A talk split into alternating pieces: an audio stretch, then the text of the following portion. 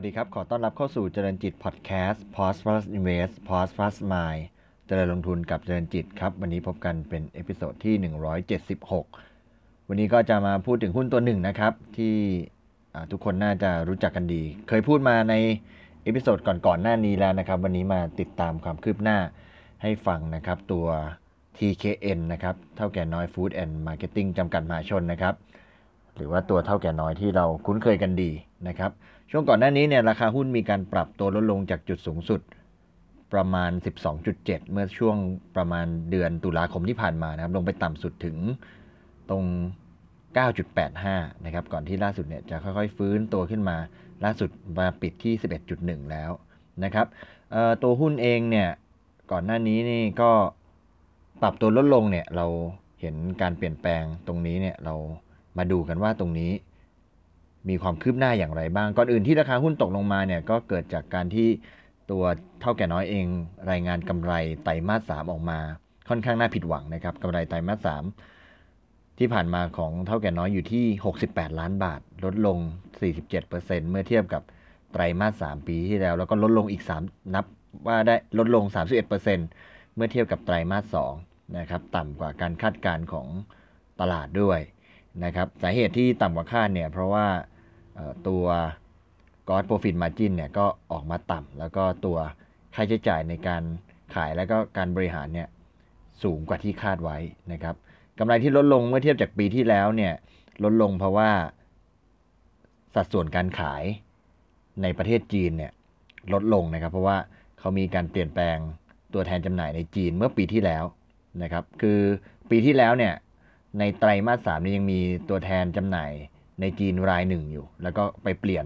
เอาตอนไตรมาสสี่ของปีที่แล้วต่อเนื่องมาจนถึงตอนนี้นะครับ เพราะฉะนั้น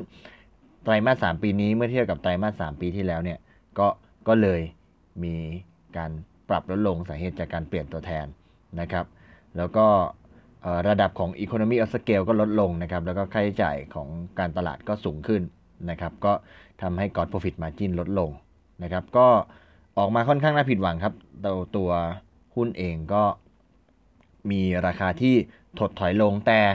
ในช่วงระยะเวลาสักหนึ่งสัปดาห์ที่ผ่านมาเนี่ยหุ้นเริ่มมีการฟื้นขึ้นนะครับ นั่นเป็นสัญญาณอะไรบางอย่างที่จะให้นักทุนเข้าไปสามารถเก็งกำไรหรือลงทุนในตัวเท่าแก่น้อยได้นะครับ จุดสำคัญอย่างหนึ่งก็คือว่าไตรมาสสามงบที่ออกมาแย่กำไรที่ออกมาแย่เนี่ยส่วนหนึ่งเนี่ยนักวิเคราะห์มองว่า อาจจะเป็นบอททอมไปแล้วนะครับอาจจะเป็นจุดต่ำสุดนะครับแล้วก็คาดหวังว่าไตรมาสสิ่งไตรมาสสี่ที่จะมาถึงนี้เนี่ยตัวหุ้นเองเนี่ยจะมีการกลับมาทำกำไรได้ดีขึ้นอีกครั้งหนึ่ง แล้วก็มีปัจจัยหลายอย่างที่น่าจะเป็นปัจจัยบวกนะครับ อย่างหนึ่งก็คือการที่ตัวหุ้นเองเนี่ยได้มีพันธมิตรใหม่ที่เข้ามานะครับเป็นพันธมิตรจากเกาหลีนะครับนั่นก็คือตัว แทนออริองนะครับก็เป็นพันธมิตรทางธุรกิจกับทางเท่าแก่น้อยนะครับ ซึ่งเซ็นกันไปเมื่อช่วงก่อนหน้านี้นะครับ ช่วงปลายเดือนช่วงแล้วก็ตอนนี้เนี่ย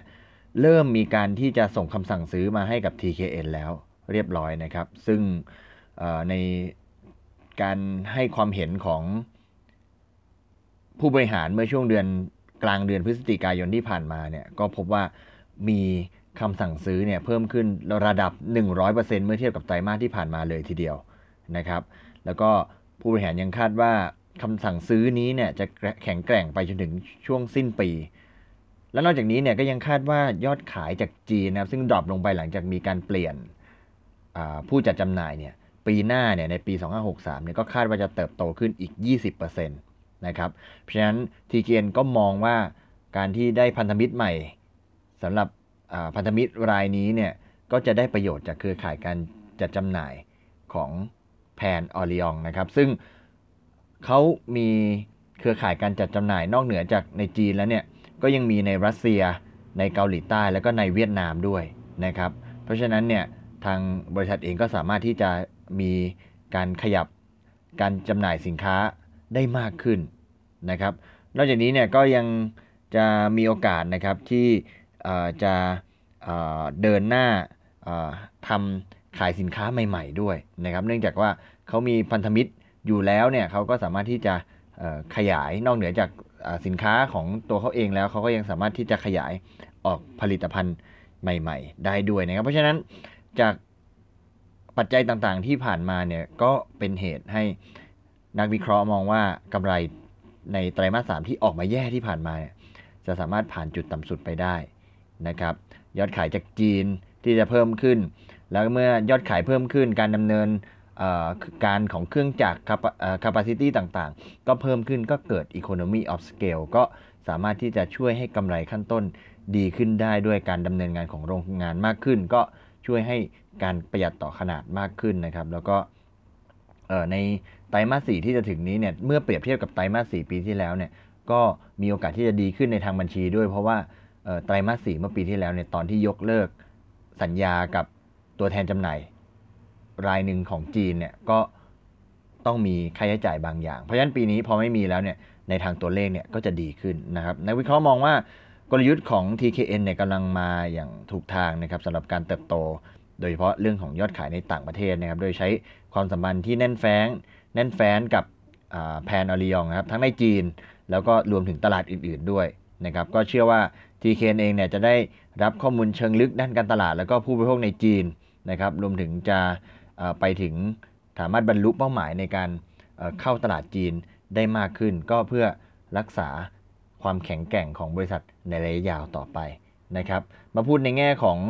ตัวเลขกันบ้างนะครับ ราคาเป้าหมายที่นักวิเคราะห์ให้ไว้เนี่ยอยู่ที่ 14 บาท 20 สตางค์ซึ่งเมื่อเปรียบเทียบกับราคาล่าสุด 11 บาท 10 สตางค์ที่แม้ว่าตัว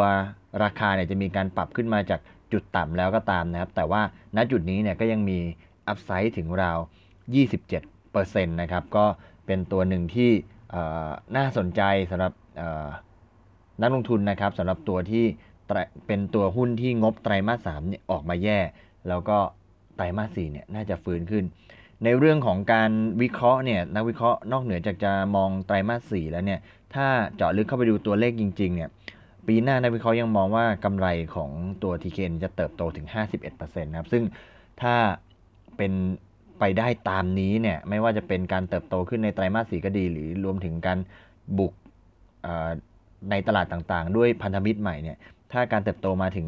ของกำไรเนี่ยมาถึงระดับ 50%จริงๆเนี่ยการที่หุ้นจะไปถึงระดับราคาเป้าหมาย 14 บาท 20 สตางค์เนี่ยก็ไม่ยากนะครับ เพราะฉะนั้นก็จะเป็นโอกาสสำหรับ ตัว TK เองแต่ว่าในเชิงของการ trading อาจจะต้องรอราคาที่จะปรับตัวย่อลงสักนิดนึง เพราะว่าช่วงสัปดาห์ที่ผ่านมานี้ ราคาหุ้นก็ปรับตัวค่อนข้างแรงนะครับ ก็ถือว่ามาฝากกันสำหรับตัวหุ้น TKN นะครับสำหรับนักลงทุนที่จะลองฟังข้อมูล แล้วก็เอาไปปรับใช้ในกลยุทธ์การลงทุนของทุกท่านนะครับวันนี้ขอบคุณข้อมูลจาก paper ของบริษัทหลักทรัพย์กสิกรไทยนะครับ แล้วเรามาพบกันใหม่ใน episode ถัดไป วันนี้ขอบคุณและสวัสดีครับ